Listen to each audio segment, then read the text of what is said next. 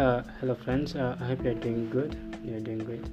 Uh, um, my name is Hussein, and uh, from today on, I'm going to start my podcast where I'll be talking about uh, Kilimanjaro National Park, Kilimanjaro Mountain, which is located in Tanzania. So, how people are going to know more about Kilimanjaro's mountain, with its uh, its a geographical location, its a vegetation zones, and different things that we which are found in Kilimanjaro mountain. And also, you're going to know about uh, about uh, people, I mean, the porters, how their lives, their lifestyle in the Kilimanjaros, the tourists, what they're supposed to do in the Kilimanjaro mountains.